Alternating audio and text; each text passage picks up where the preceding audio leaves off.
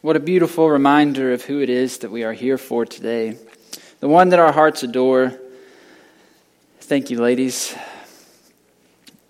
Reputations, they, they can really leave their mark. You say one thing and you're known forever by that sentence. Rather than character or personality, think back to high school. Now, I know for me that wasn't too long ago. For some of you, might might be a little little little longer ago, but more than likely, there's some people that you think back to high school and you haven't seen them in years, and you still think, man, if I could have dinner with them, that'd be great. Like I'd love to catch up with them and just see what they're doing. But I also bet there's one or two people that you remember vividly not liking because of one encounter. That if you saw them today, in the grocery store, you would qu- quickly turn your head and go the other way. You would not invite them to dinner. You could care less about what's going on in their life. Whether you've been out of high school for 10 years or 60 years, you know there was that person in your life that you would just kind of go away from if you saw him today. Today, we're going to unpack the story of someone who has just flat out gotten a terrible reputation off of one event, one happening, one statement. Now, to dig into reputations a little bit, it, it's very rare that they actually are true. And so, my, my personal example of this was um, at my high school, we had senior superlatives. So, the senior class could vote in different categories, and you could get put in these special slots and put in the yearbook and all that. Well, I got two senior superlatives, and they're rather funny. So, the first one was most likely to win the voice. Now, I went to a small high school, and if you've done anything on the worship team, you know singing is really the last thing that I'm eager to do. I'd much rather play an instrument, let somebody who actually sings sing. Then, secondly, I was voted most likely to succeed. And there was a male and a female of each category, but and the the most likely to succeed had nothing to do with accomplishing things in life. It had nothing to do with uh, having a goal and, and achieving it. It was strictly about who was going to make the most money. So I should have got the picture, but the picture of me and the girl that were elected most likely to succeed, it's just us, and we're both holding piles of bank cards, just stacks of bank cards. Which was really ironic because almost everyone in my senior class knew I was going into ministry, but yet they still thought I was going to make a lot of money. So, again, two reputations I'm not going to live up to, but they're out there. And now, when people flip through that high school, their senior yearbook, you know, 40, 50 years from now, they're going to see most likely to succeed Ryan Watt with my stack of bank cards, and most likely to win the voice. And, you know, maybe by then, you know, hopefully I'll still have a voice, but reputations can be very strange. I invite you turn with me to John chapter 20. In, in verse, we're going to start in verse 19 and go through 31. But we pick off exactly where we left off last week. Mary had been to the tomb and found that the body of Jesus is not there. She's hysterical until encountering who she thought was the gardener. Once the gardener spoke her name, she realized that it was Jesus. She knew his voice when he spoke her name. Mary had gone and told Peter and another disciple that Jesus was not there. They had to see for themselves, so they ran to the tomb to see the grave clothes folded as the sign that it is finished, right? Pastor Gary talked about that last week. So here we go, John chapter 20, starting in verse 19. I invite you to stand with me as we read the word of the Lord today in honor of his word. John 20. In the evening of that first day of the week, the disciples were gathered together with the doors locked because of their fear of the Jews. Then Jesus came, stood among them, and said to them, Peace to you. Having said this, he showed them his hands and his side. So the disciples rejoiced when they saw the Lord. Jesus said to them again, Peace to you. As the Father has sent me, I also send you. After saying this, he breathed on them and said, Receive the Holy Spirit. If you forgive the sins of any, they are forgiven them. If you retain the sins of any, they are retained. But one of the twelve, Thomas, called twin, was not with them when Jesus came. So the other disciples kept telling them, We have seen the Lord. But he said to them, If I don't see the mark of the nails in his hands, and put my finger into the mark of the nails, and put my hand into his side, I will never believe. After eight days, his disciples were indoors again, and Thomas was with them. Even though the doors were locked, Jesus came and stood among them. He said, Peace to you. Then he said to Thomas, Put your finger here and observe my hands. Reach out your hand and put it into my side. Don't be an unbeliever, but a believer. Thomas responded to him, My Lord and my God. Jesus said, Because you have seen me, you have believed. Those who believe without seeing are blessed. Jesus performed many other signs in the presence of his disciples that are not written in this book. But these are written so that you may believe Jesus is the Messiah, the Son of God, and by believing, you may have life in his name. This is the word of the Lord, and we say, Thanks be to God, and you may be seated.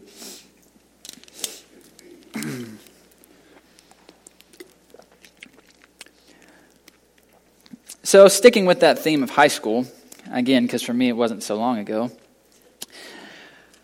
one of the greatest traditions that my group of friends had in high school was Guys' Night. This was the night that we would plan to ride to the mall or the movies, grab some dinner, play some video games, chill in Wesley's hot tub, or have a bonfire after a night of youth group worship. But you see, we were good kids. Guys' night was always clean, but it was kind of an exclusive event. You see, there was a stipulation. The stipulation was you had to be a guy. It was always a safe place where we could talk about girls or faith or family drama or just goof off. This sense of community was really priceless. But you know, the worst thing about Guys' Night was when you had to miss Guys' Night. Maybe you decided to be lame and you made plans with a girl, or your family was on vacation. Missing guys' night was torture. Mainly because between guys' nights, the guys would talk about the most recent guys' night. So there was always a funny story or this crazy thing that someone had got the courage to do. And if you missed guys' night, you were out of the loop. With all that this scripture gives us, I want to propose something today. I want to propose that Thomas was not absent for any negative reason. The first time that Jesus appeared, maybe he was in the next town over for his cousin's wedding. Maybe he was just sick and wanted to social distance. We don't know why he wasn't there, but let's give him the benefit of the doubt. So now it's been a few days, and Thomas is overwhelmed by the constant telling of what happened at Guys' Night. It's pretty common for stories of guys' night to be like fishing stories. You know, they get bigger and bigger every time they're told. You know, the guy actually jumped off a little four foot ledge, but by the time, you know, two weeks have passed, oh, it was a 20 foot building that he jumped off the side of and he barely made it into the fire or whatever. It grows. With that crazy story that he's hearing from guys' nights, he's got to be wondering how could this be true? Could the guys just be messing with me because I was on a date instead of meeting with them? I hope you hear my intent. I'm not trying to make fun of this text at all. I just want us to remember that these were real people that were living real lives. There were times where 10 or 11 of the 12 were together and one or two weren't there. That's just part of life. Maybe Thomas had the evening shift at the boat dock. We do not know. So today, we're not going to hold it against him. We're not going to give him that doubting title. So we fast forward eight days later, and we can only imagine that Thomas was hearing, Oh, wow, look who decided to show up this time. No one will go out with you tonight, so you decided that you'd spend it with us, huh? No other plans kept you from being here? You see, these are the questions you get bombarded with when you missed guys' night at the next guys' night. It's just part of being in the crew. But nevertheless, Thomas is there. He's, he's with the crew and ready to be back in the loop. He's heard this crazy story of Jesus showing up, even though the doors were locked, and is ready for the next thing that'll happen. Much to his surprise, Jesus does it again. And if we read the text carefully, Thomas does not need to actually touch him, but he believes. That settled it. It was no longer just a story that he had heard, it was an experience that he could never forget. So I want us to back up here and consider a few things. If you were in Thomas's shoes, you probably would have doubted too, wouldn't you? I mean, it's just a hard story to believe. Once Thomas sees Jesus, he believes right away, instantly. Doesn't have to touch him. So, can we please cut Thomas some slack and remove that label from the beginning of his name? Can doubting Thomas just go back to being Thomas, please? I think I feel this way because we can all relate to Thomas. If we were in his shoes, we would feel the same way. So now that we've cleared up this whole doubting Thomas thing, let's discuss some of these miracles because there are several here, which I think is kind of sad. We always hear this story read and then we learn about doubting Thomas. And we miss all that God is doing here. So in the first appearance, we have four miracles. Jesus appears in a locked room. Obviously impossible. Two, Jesus has holes in him. Uh, if you haven't noticed, when we have holes in us, we hope that they're very temporary and they heal quickly. Three, Jesus gives the Holy Spirit to the disciples. Big deal, right? We just read over that and think, wow, Thomas is a doubter. They received the Holy Spirit, uh, and we call that Pentecost, and we'll talk about that in a few weeks, but a miracle all in itself. And number four, the disciples can forgive sin. What? That's what God does. Again, but we just skip over this. Then at the next meeting, there's three other miracles. Number one, Jesus appears in a locked room again. He does it again. Number two, eight days later, and Jesus is still broken open. There's still a hole in his side, holes in his hands. And number three, the miracle that we can so easily miss God allowed for the scars of resurrection to be seen. Most texts in the Gospels tell us a story of one miracle, right? Jesus fed the 5,000, or Jesus healed the blind man, or Jesus raised Lazarus from the dead. But here we have seven, seven miracles in these few verses. And again, all we ever hear about is how good old doubting Thomas came around to believe. That stubborn guy, how sad. Seven miracles, and we want to focus on that one guy that had one busy night and missed a meeting. So let's look at these miracles that truly are good news for us today, because we need good news. These miracles really teach us about the character of God in Christ. Jesus appears in a locked room, not once, but twice. Well, any good magician can perform the same trick more than once, right? I mean, that's part of being a good magician. But we fall into a scary trap. We really do if we even slightly see Jesus as this magical man that had powers that nobody else did. We have to remember that everything that Jesus does is revealing to us who God is. So I want you to flip back your Bible in, in your head a few pages and go back to John 1. And if we were to read through John 1, we would learn that in the beginning there was God, there was the Word, and the Word became flesh in Jesus and dwelt among us. The Word the, the divine nature of God became human so that we could know God better. God became man and dwelt among us as one of us. And every time that man, Jesus, does something, we are learning more about God. We're not trying to force what we think about God on Jesus, but rather we're letting Jesus explain to us who God is. So, what in the world do these seven miracles reveal to us about God? And how does this guy who got a bad reputation help us go into the second week of April in 2021? Well, church, there's a lot that can be said about God here. You see, I'm thankful today that I serve a God that entered the locked door of my heart not once, not twice, but daily until I looked at him and I gave him that key. You see, we call that prevenient grace. And I know the last three times I've preached, I've talked about grace, but that's kind of the point, right? That's what this whole thing is about. It's all about grace.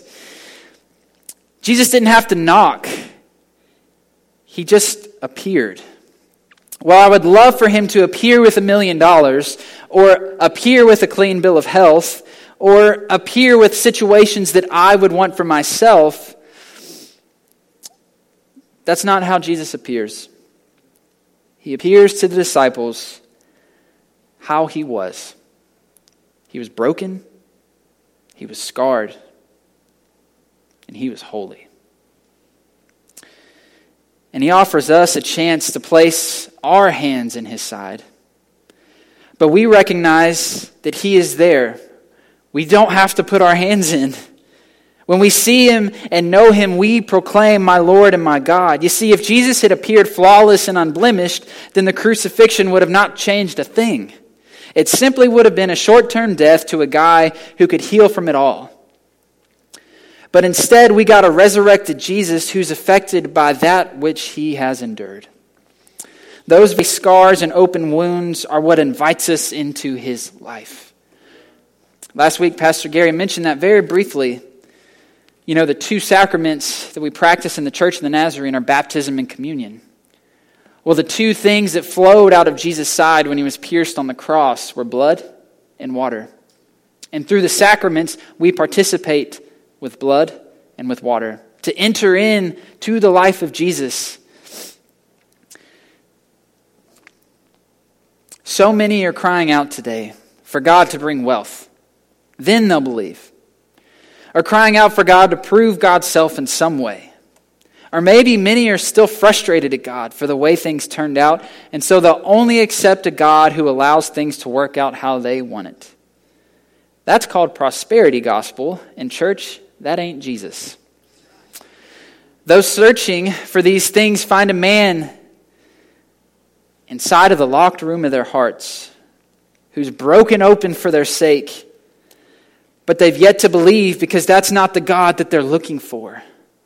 They might have looked him in the eyes, but he's not the God they wanted. So they just ask him to leave. Thankfully, prevenient grace does not stop. That the overwhelming grace of God continues after us. The God that is pursuing does not give up after two tries. You see, I like to think that if Thomas had not believed, Jesus could have done it again. And he could have done it again. And he could have done it again. Because he's never going to give up on pursuing us. This resurrect, resurrected Messiah continues on until there's a point where we realize that what we need is nothing like we ever imagined. We wanted a king with a crown. We wanted a king who was dominant we wanted a Lord who sent our enemies to the grave. But before us today is Jesus the Christ, who has holes in his head from a crown of thorns, who was overruled by Roman authority, flogged and crucified, and entered into the very grave that we were digging for our enemies. And it's no wonder that Thomas needed to see it. It's not quite what we thought we needed. It's not quite what he thought he needed. But when given an opportunity to accept the Jesus that was before him, all he could say was, My Lord and my God. Church, as we dive into this next church year, there will be crossroads where we have to decide what God are we pursuing. Are we pursuing the resurrected Messiah who is constantly pursuing us through this act of prevenient grace in our own lives? And as together as a church, we'll have to keep focused on the true Messiah because there are a lot of attractive temporary alternatives out there who will give us what we ask for and have no idea what we actually need. Today, may we reflect on what Savior has the key to our heart and to our lives. That wonderful, merciful Savior that stands before us today, broken open. That's where our hope is. That's where our trust is. Our hope is not in our spouse, our kids. It's not in a government who thinks they know what we need, but it's in a resurrected Messiah. You know, so easily we, we celebrate last week that Jesus is alive and we move on. But actually, in the calendar of the church year, this is actually the second Sunday of Easter. Easter is a season. So today we continue to pursue and look at this Jesus who was resurrected. Today we may reflect on what Savior has the key to our hearts and lives. Have we given it to the one who never needed a key in the first place? Or have we settled and given it to the one who looked nice and knocked so hard that we would just thought it would be better for them to have a key? You know what I'm talking about. Those things in the world that just pounded our hearts. Those things that eventually we just cave and give them the key and say, Come on in, just come on. But the Jesus that, that is offered to us today doesn't need a key. He'll enter in and he'll never force himself upon us. We'll never be forced. But he offers grace to us. And when he walks in the room, he looks us in the eyes and he says, Peace to you. Peace to you, church, because Jesus is alive. That the Jesus that we serve is resurrected. Karen, would you come this morning? You know, as Gary mentioned, I think he said this, but we talked about it right before service. This is normally the least attended Sunday of the whole year because everybody goes to church on Easter, and then the week after is the week to take a break. To, to you know, I, you know, we yeah we were we were in church last week. Two weeks in a row might be crazy. So I invite you today. I I don't want you to miss out on the resurrected Messiah that's not on that cross, that's not in that grave, but that stands before you today with the blood and water pouring out of his side, offering grace and peace to you in your life. And I know a lot of you sit here saying, Ryan, look around. We all accepted Jesus a long time ago. You did. But have you forgotten the Jesus that you allowed in? Have you begun to turn him into a provider that just gives what you want rather than what we need? So today, I just want to point us back to that Jesus, just for this moment. As we sing together, I invite you to reflect, to respond, whether that be to write something, to come to these altars, to raise your hand, to have a moment of silent reflection, whatever it is today. Let's respond to a Jesus who doesn't need a key, but will never force his way in. Would you sing this with me?